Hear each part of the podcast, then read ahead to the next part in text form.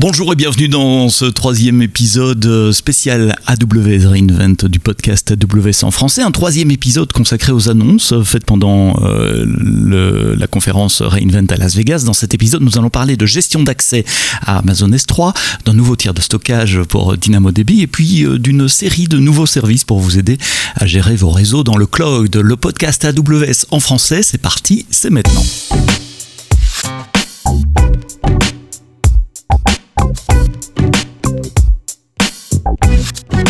Bonjour et merci d'écouter le podcast AWS en français, vous le savez cette semaine, euh, un épisode par jour quasiment, avec un, petit résumé en, un quart d'heure des principales annonces qui ont retenu mon attention et que je suppose seront intéressantes pour vous également, vous qui, qui êtes des doueurs, des builders, des développeurs au sens euh, large du terme, des gens qui, euh, qui, qui, vous avez les, les, mains dans la console, les mains dans le code, les mains dans le cambouis, et c'est pour vous et en pensant à vous que je fais cette sélection d'annonces. La première, elle date pas d'hier, elle date d'il y a deux ou trois jours à Reinvent, mais d'une façon ou d'une autre, je l'avais loupée et je pense qu'elle est importante, donc je voulais euh, la remettre à sa place ici maintenant. C'est un, nouveau moyen de gérer les accès aux données qui sont stockées dans Amazon S3. Vous savez, historiquement, S3 a un système d'access control list d'ASACL qui a été euh, remplacé, je vais dire, largement par euh, les règles IAM que vous mettez soit sur les buckets, soit sur les, les entités qui accèdent aux objets dans vos buckets.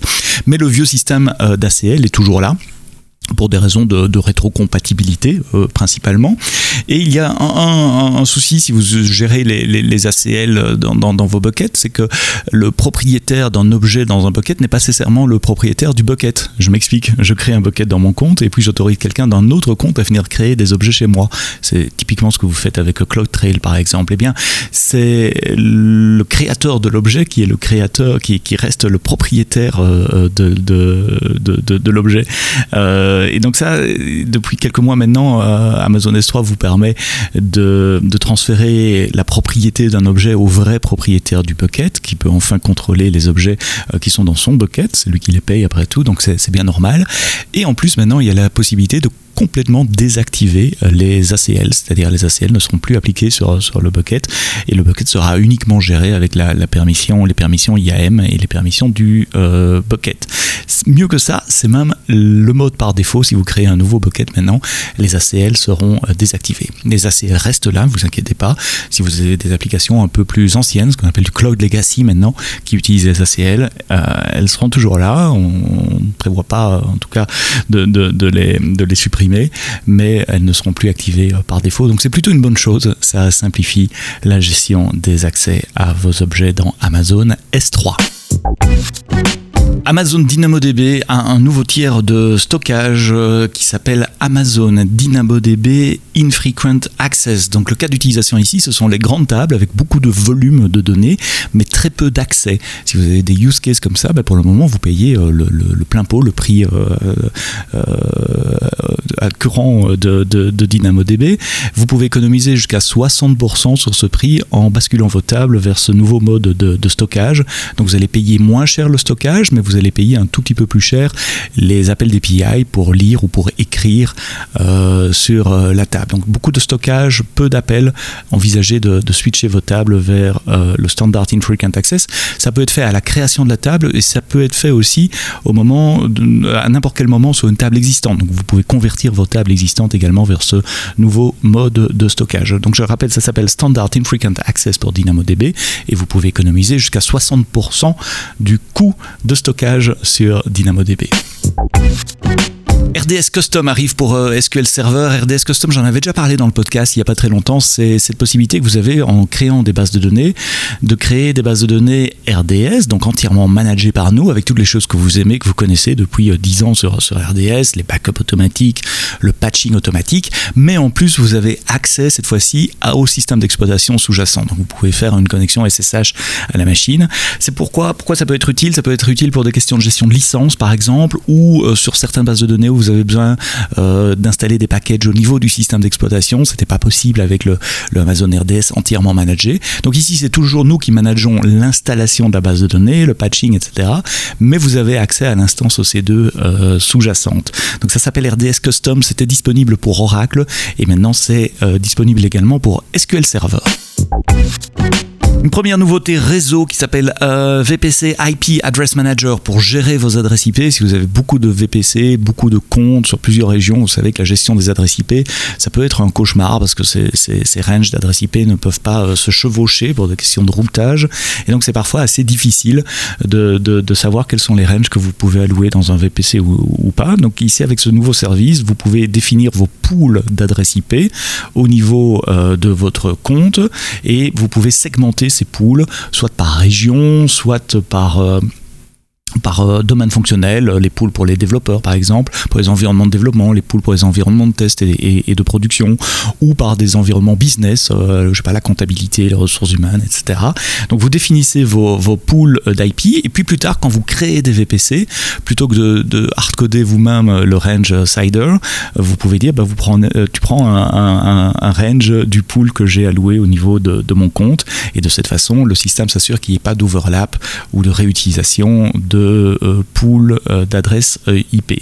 Mieux que ça, le système peut vous faire également un rapport des différents taux d'utilisation des pools, des range siders qui sont utilisés, voire même des adresses IP qui sont utilisées dans un, dans un range cider.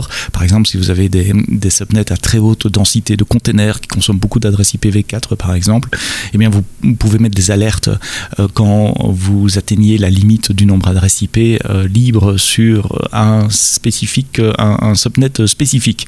Allez jeter un coup d'œil au blog post, il a été écrit par mon collègue Steve Roberts. Et comme d'habitude, je vous laisse tous les liens de tout ce que je parle dans les notes du podcast. Donc vous scrollez un peu dans votre application de podcast et vous trouverez les liens vers les articles en anglais.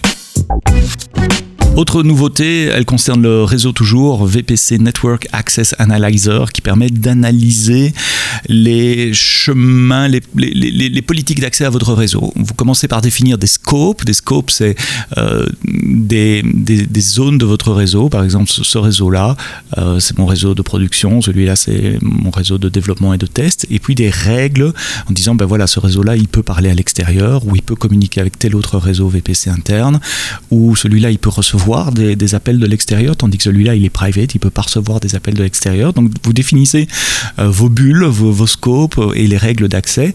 Et puis, euh, Network Analyzer va analyser votre, votre configuration et euh, vous donner une espèce de topologie avec ces, découvertes et vous dire quelles sont les, les cartes réseau, les INI, qui sont conformes à vos règles ou celles qui ne sont pas conformes à vos règles et vous donner le chemin d'accès. Vous expliquer aussi pourquoi ce n'est pas conforme. Dire, ah bah tiens, si on passe par tel Internet Gateway, tel Transit Gateway, ben on arrive à accéder euh, via tel security group à votre, à INI alors que vous avez dit que, vous vouliez pas.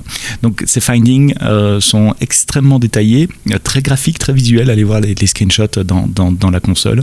assez facile de comprendre pourquoi une règle a été déclenchée ou, ou pas déclenchée. on offre cinq templates de, de, de scope, par exemple accès à Internet ou Trusted Network ou aucun trafic HTTPS euh, entrant. Et puis vous pouvez créer vos propres euh, règles euh, également. Donc ça s'appelle Network Access Analyzer. On va l'étendre aux organisations, donc on pourra faire ça de façon globale sur tous les comptes dans une organisation et on va l'étendre à IPv6 aussi.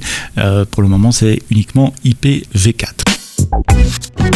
AWS Shield, qui est une protection contre les attaques de type DDoS, euh, euh, la version Advanced, donc la version payante euh, qui, vous permet de vous protéger contre des attaques sophistiquées au niveau application, au niveau set, avec l'aide des experts d'AWS. Un update également, il permet maintenant, dans cette version Advanced, de créer automatiquement des règles de remédiation aux attaques et d'aller inclure ces règles dans le Web Application Firewall. Donc comment ça marche? Euh, il, y a d'abord une première phase d'observation de, de, 30 jours de ce que c'est que le trafic réseau normal sur votre application. Et puis à partir de là, quand il détecte des attaques DDoS, il peut, si vous l'activez, euh, essayer d'identifier la signature de ces attaques DDoS et automatiquement générer des règles pour le Web Application Firewall et les déployer euh, automatiquement pour vous, là où avant c'était à vous de définir quelle était la bonne règle et à vous de, la déployer sur le, Web Application euh, Firewall. Donc pour euh, ceux d'entre vous qui utilisent AWS Chill Advanced, regardez cette mise à jour de cette possibilité de déployer des règles automatiquement sur le Web Application Firewall. Un nouveau Amazon Inspector aussi. Amazon Inspector, c'est ce service assez vieux déjà, ça a 6 ou 7 ans, qui, moyennant l'installation d'un petit agent, pouvait euh, scanner vos instances, le système d'exploitation, les applications, détecter les vulnérabilités connues. Donc, il, check toutes les, versions des frameworks, des librairies par rapport à la base de données CVE qui contient la liste de toutes les, vulnérabilités de sécurité connues et génère des, alertes, notamment dans Security Hub. C'était basé sur un agent, ça ne l'est plus. Enfin, il y a toujours un agent, mais c'est celui de système Manager qui est installé euh, de toute façon. Donc il n'y a plus besoin d'installer un agent spécifique pour, euh, pour Inspector. Ça s'intègre avec organisation, ça s'intègre avec Event Bridge aussi. Donc vous pouvez maintenant avoir des événements qui sont générés sur les, les findings, sur les, les, découvertes euh, d'Inspector et donc faire de la remédiation automatique, par exemple, rebuilder un, EMI ou aller patcher avec un système manager une instance automatiquement. il s'attaque aux containers également. Jusqu'à présent, l'agent était capable de voir le système d'exploitation et les installations des applications installées directement sur le système d'exploitation. Maintenant, il est capable également euh, d'aller euh, jeter un coup d'œil dans les containers qui tournent EC2. Euh, e il scanne notamment aussi les, les, containers qui sont dans Elastic Container Registry. Donc, nouveauté côté Inspector, si vous utilisez Inspector, jetez un coup d'œil à cela. Et eh bien voilà, c'est tout pour ce troisième euh, récap. Il y en aura encore un demain, un quatrième euh, récap avec les annonces de la dernière journée de, Reinvent, euh, celles qui seront faites notamment pendant la keynote de Werner. Merci d'avoir écouté ce récap Reinvent, troisième épisode spécial jusqu'au bout. Rendez-vous à demain pour le dernier. D'ici là, quoi que vous codiez, codez-le bien.